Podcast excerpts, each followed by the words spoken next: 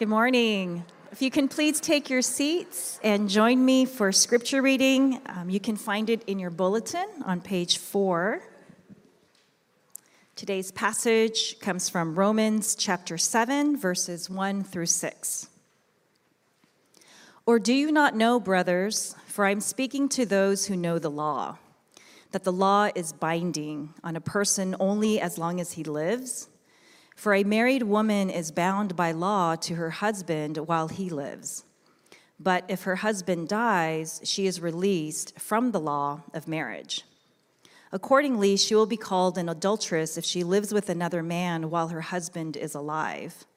But if her husband dies, she is free from that law, and if she marries another man, she is not an adulteress.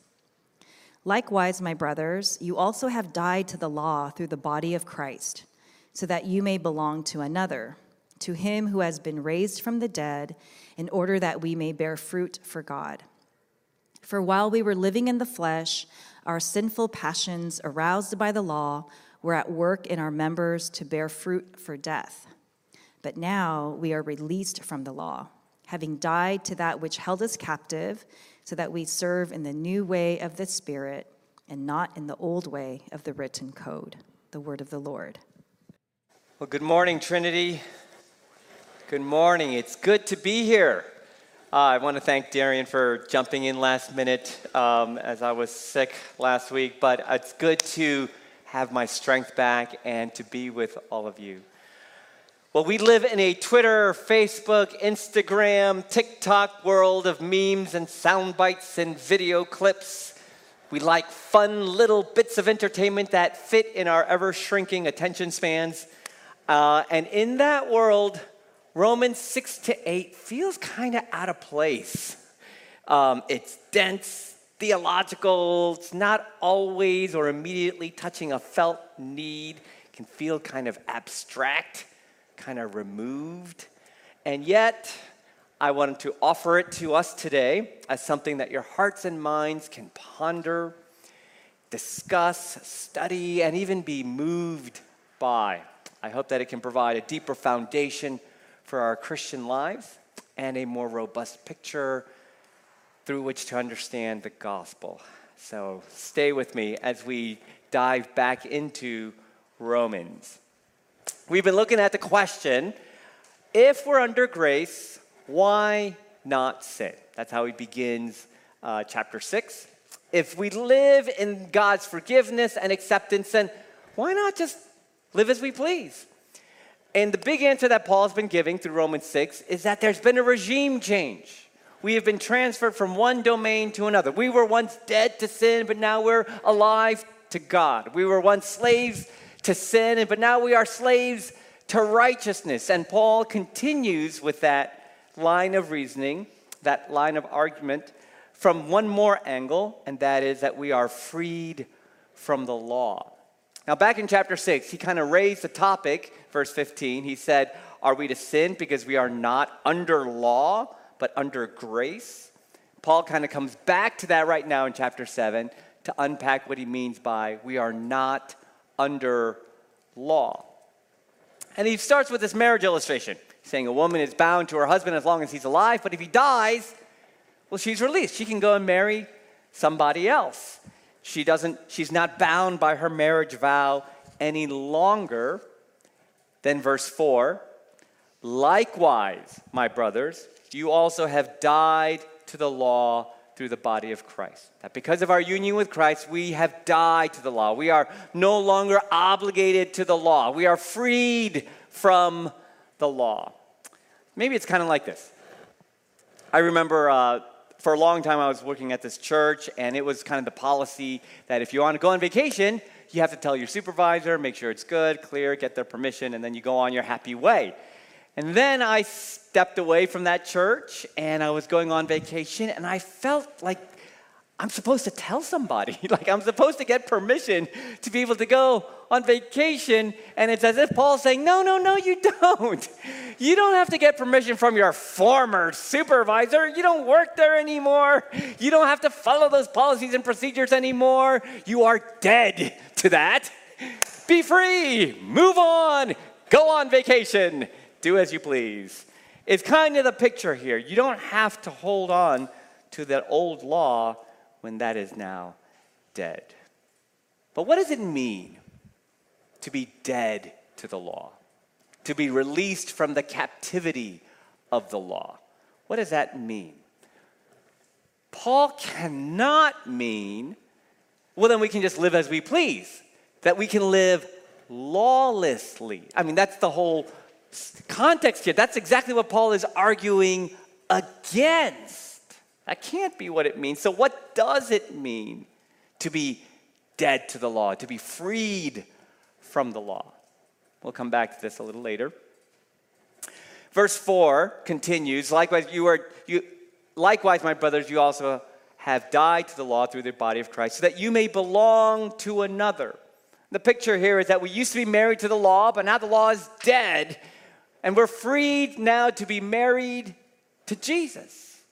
That we now have a new relationship, a new commitment. And then verse 4 continues that we might bear fruit for God, to use language of Romans 6, that we would become slaves of righteousness, that we present ourselves as slaves of righteousness, that we become holy, that there's this beautiful outcome. So, back to the question if we're under grace, why not sin? Paul is saying, picture after picture, paradigm after paradigm, he's saying we have been transferred from one kingdom to another. We, we have, there's been a regime change away from sin and slavery and law.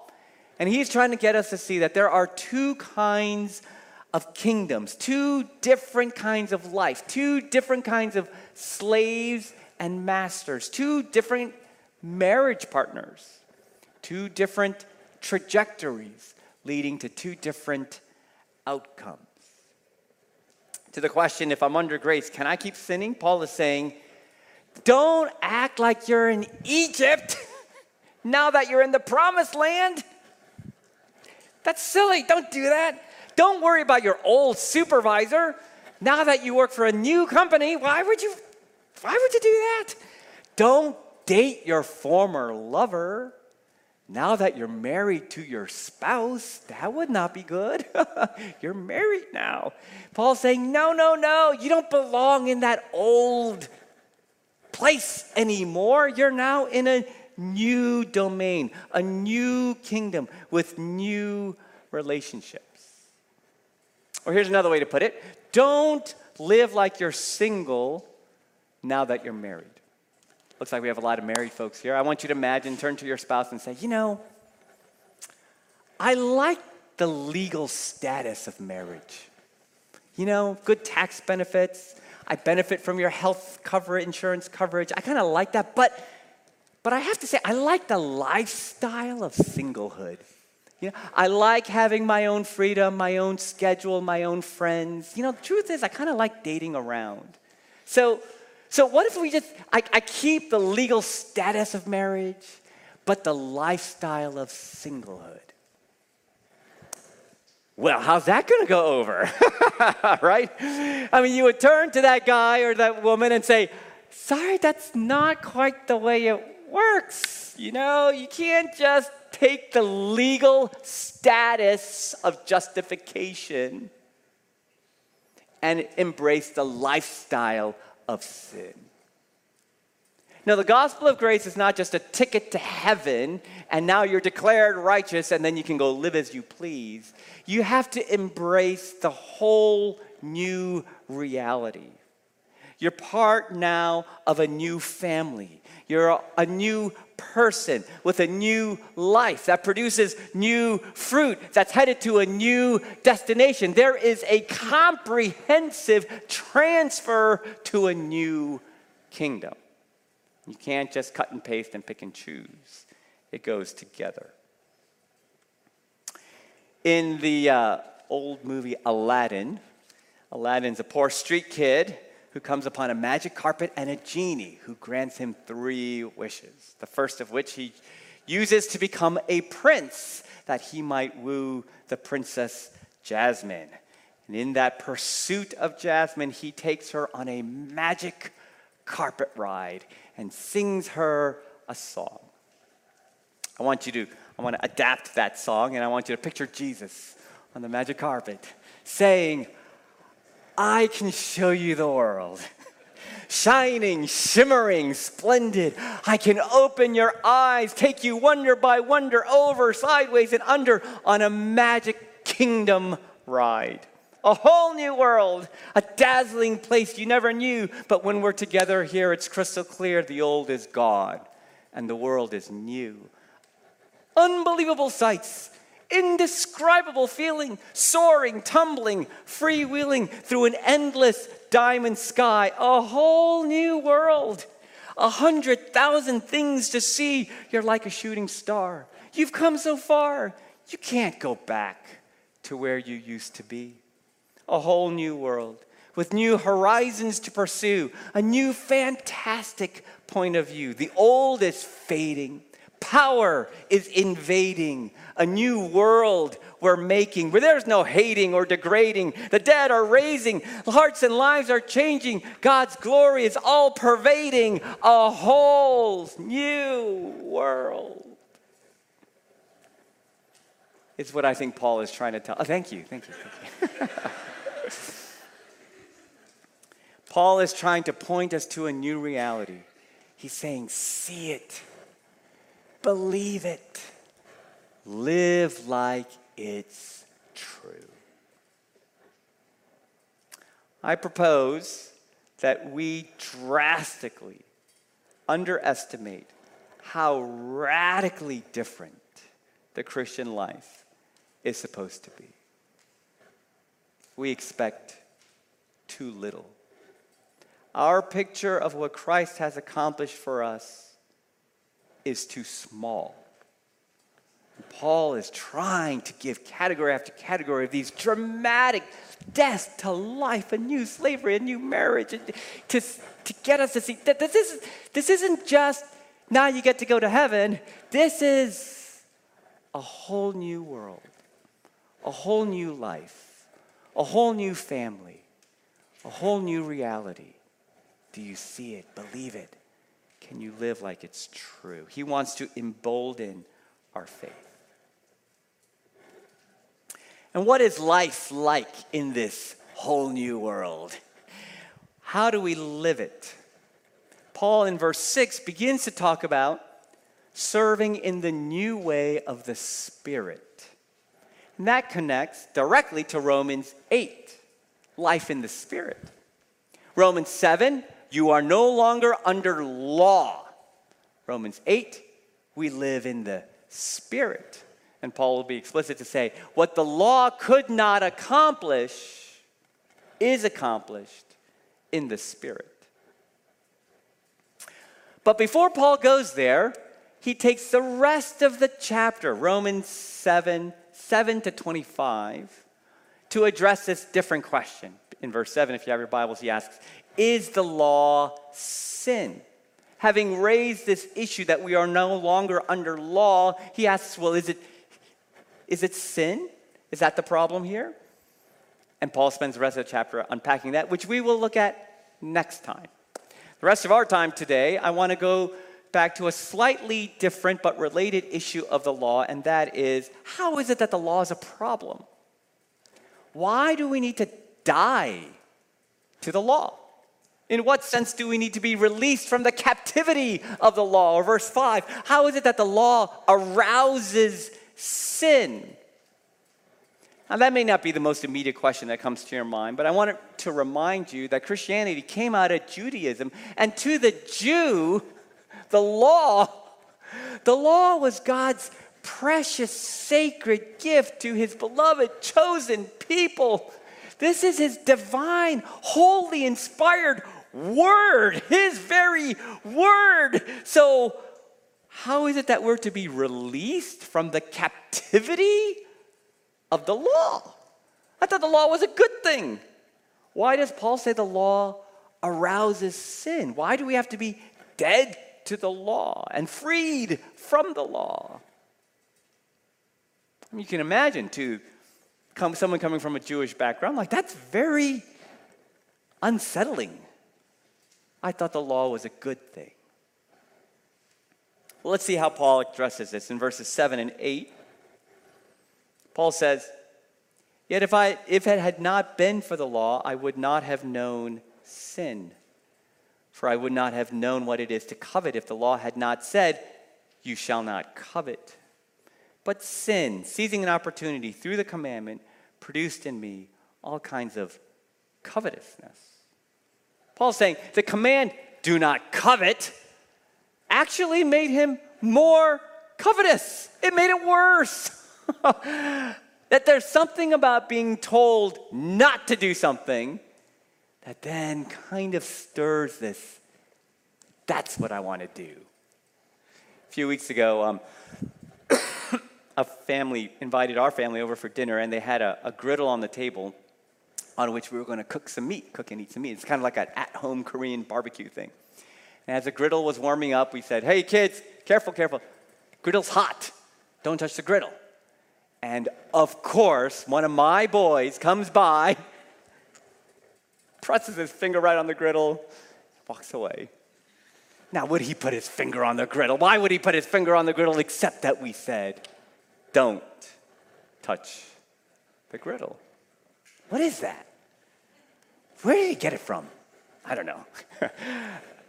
or have you seen the kid? You say, don't touch that iPad, don't touch the iPad, and look straight at mom and dad. Touches the iPad. What is that? What is that? Where did that come from? This rebelliousness, this defiance, this I will not be told what to do. It's a picture of Romans 1, where although God is revealed, people chose, people exchanged the truth of God for a lie. They chose to worship the creature instead of the creator. there is a defiance. See, the problem is not just that we covet, though I'm sure we do. The problem, the deeper problem is we don't want to be told what to do. We want to be our own gods. And God's commandments over us reveals we don't want someone making rules for us. We're going to make our own rules.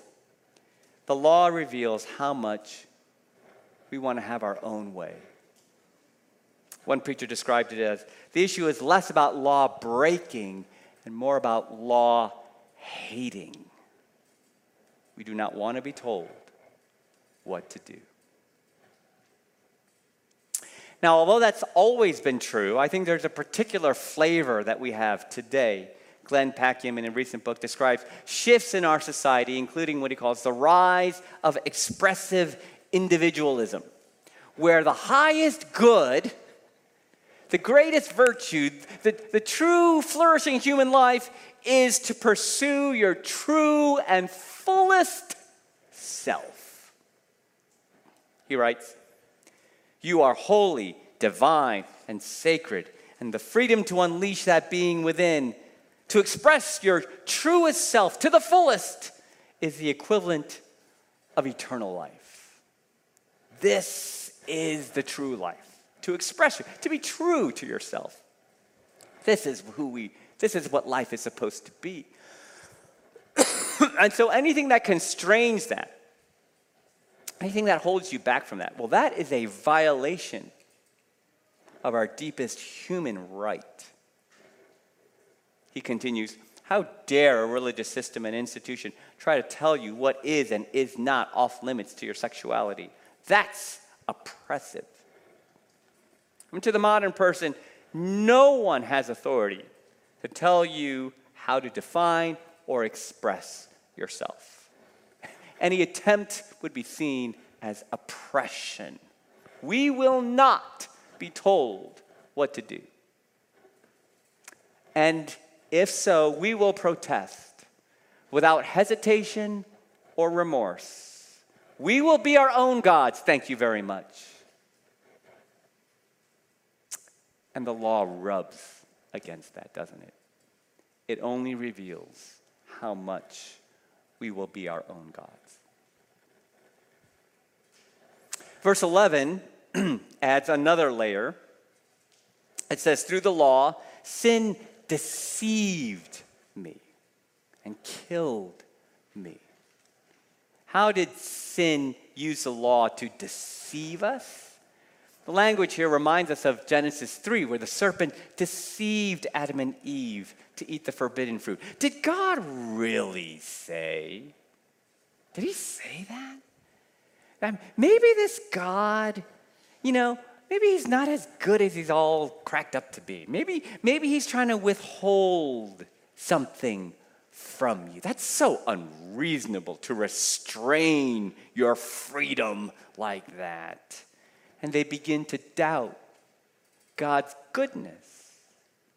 And it's hard to surrender control because it's hard to trust others, right? It's hard. We, we rather just trust ourselves. So when we have all these commands, one way the law deceives us is it takes that law and says, those commands, are they really for your good? really? It doesn't feel like that, does it now? It feels kind of restrictive, restraining, like something's being withheld from you. That now we think God is trying to hold back, take away, keep the fun stuff out of reach. It can sound a little like, hey, I want just the right amount of Jesus. The right amount, like enough to go to heaven, but not too much as to restrain me, to take the fun out of life. What good would that be? Sin deceives us to think this is that God isn't good in his commands for us. I think in another way, sin deceives us. Sin takes the law and deceives us is in verses 15 to 25. We'll look at this more next time. But Paul gives this very existential account of the struggle, how he tries to keep the law, but he keeps failing. Verses 15, verse 19, he says, I do not do what I want, but the very thing I hate. For I do not do the good I want, but the evil I do not want is what I keep on doing. And he goes on and on about this struggle. Here, the problem with the law is less about law hating rebelliousness and more about law keeping weakness, that we are unable, incapable of fulfilling the law. Oh, thank you. Thank you. Thank you. Oh, yeah. You know, Jesus said, You give a cup of water in my name. Will not lose your reward. Thank you. Thank you. Mm. Um, it seems less about law keeping rebelliousness and more about law, I'm sorry, law hating rebelliousness and more about law keeping weakness, that we are incapable of fulfilling the law no matter how hard we try. It seems that sin takes the law and, and tempts us to say, well, if you try a little harder, try a little longer, don't give up. No, no, no, no, no. No, you can do this. Come on, step up. Be a good man. Be a good woman. You can, you can. All right, maybe you won't be perfect, but you'll be good enough. You'll be better than those other guys. Or to use the words of Romans 10, we seek to establish a righteousness of our own. The law deceives us to seek to establish a righteousness of our own. Paul's saying the problem of the law is that it arouses sin, it reveals sin, it deceives us, it arouses our rebelliousness. We want to be our own God. Because how can you really believe God is always good? Don't those laws feel so withholding? It arouses and reveals our pride. We can be our own Savior. We can solve our own problems. We're good enough and capable enough. Reminds me of the parable of the prodigal son. Right, the sin of the younger brother was rebelliousness, to live as he pleased. The sin of the older brother, self righteousness, to think that he had earned and deserved his inheritance. But at the root of both of these is a life without God. A life that says, I don't want God telling me what to do, I will be my own God. I don't want God trying to save me. I'll save myself, I'll take care of it. We were made by God, we were made for God, but sin causes us to run away. How, how does the law affect our relationship with God? It pushes us. Sin takes it and uses it to run away.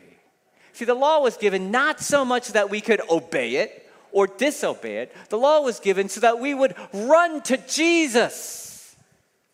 The law was given was so that we would run to Jesus, but then we, our sin, took that law and used it to push us away from Jesus. It's kind of like suppose you're a parent and you're giving your child a car. Very kind, generous gift. A nice car. A Tesla. Wow. Great car. Could be used in lots of good and wonderful ways. And the hope was from the parent, you know, hey, I'm going to give this to my child and we'll enjoy the car together. It'll be good for the family. You know, it will do things together, but the car aroused and exposed the desire in the child for adventure and independence. And so the child took the car and drove away to seek his own adventure. It's kind of maybe my illustration here, right? What he God gave us was good. It was meant to move us toward him. But we took it and ran away, pushed him away we will have our own life without you. I was thinking about how we do that. We take good things and we twist it and we use it to push him away and make it about ourselves. Like the Bible. The Bible's God's holy word. It's meant to show us who he is. And what do we do? We read it, we study it, and we say, Look how much I know. Look how well I've studied. Or worship. We worship. Worthy, worthy, worthy. In the midst of it, we say, Yes, am I not so spiritual? Am I not such a good worshiper? Like we take those very things that are good and we twist it and we make it about ourselves. And we push Him out of the way. I grew up in a Christian family. My dad was a pastor. I went to church. I loved my youth group. I read my Bible. I stayed away from sex and drugs and all those bad things. I did my homework, cleaned my room. And then after college, I went to seminary and became a pastor. Surprise!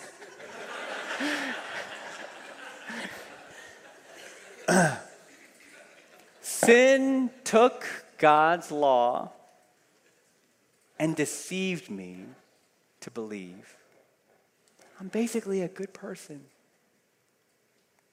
I mean, I, of course, I'm not perfect. I can't claim to be perfect, but better than average for sure. Right side of the bell curve, absolutely. You know, like I, I really work hard at trying to follow the Bible and do the right thing.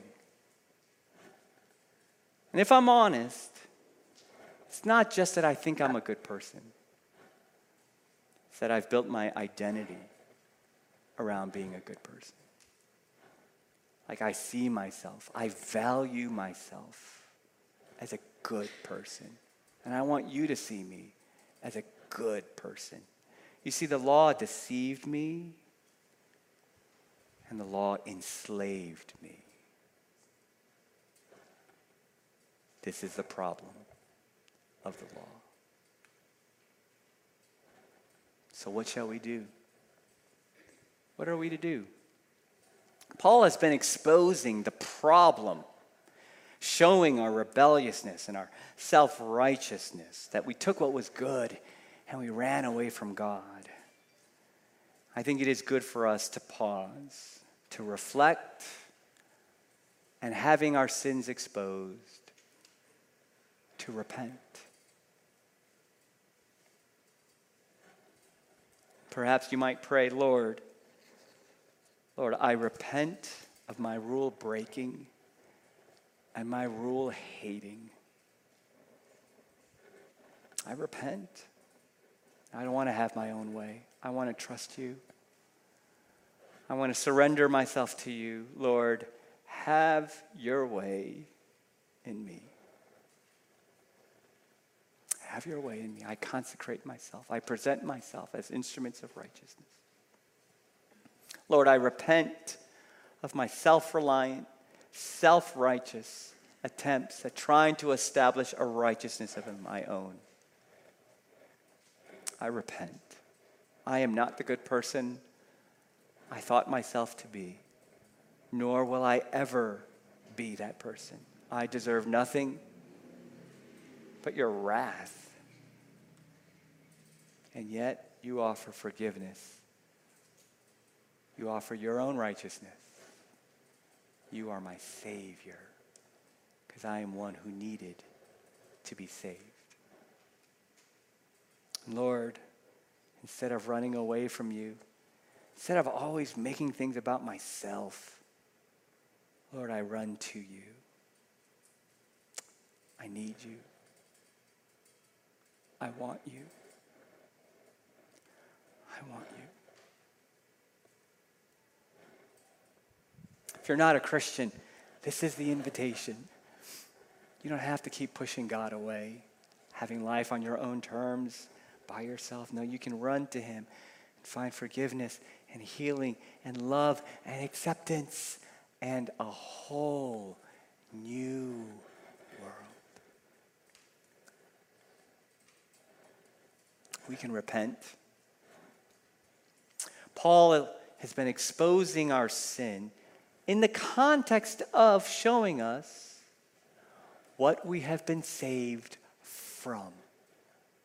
He is showing us what we have been freed from, that we are now dead to the law. We are no longer under law. We are now under grace. Paul is actually, in showing us the problems of the law, is showing us what we have been, the old world that we have been delivered We are no longer there. We are dead to the law. The law is gone. We are no longer obligated. That's, that's the point of Romans 7 1 to 6. And so we repent, but we can also give praise and thanksgiving. That we celebrate. Lord, thank you, thank you, thank you for softening my rebellious heart and giving me a desire to do your will, that there is an obedience from the heart. Lord, thank you. Thank you for being my righteousness, my Savior, from freeing me from the incessant burden of always trying to validate myself. Lord, thank you for taking my heart that wanted to push you away and giving me a heart that desires you worships you, that loves you. Because this, my friends, is the new kingdom you've been brought into. This is what Christ has done for you. We rejoice and celebrate the good news. I want to invite us to pray. Maybe we might take this moment just for ourselves. Lord, we do repent. We repent of our self righteousness. We repent of our rebelliousness. We, we repent of making it all about ourselves instead of running to you. And Lord, we thank you. We praise you. For you have brought us into a new kingdom with a new heart new desires, new taste buds to savor what is truly good in you. Receive our worship this morning. We ask this in Jesus' name. Amen.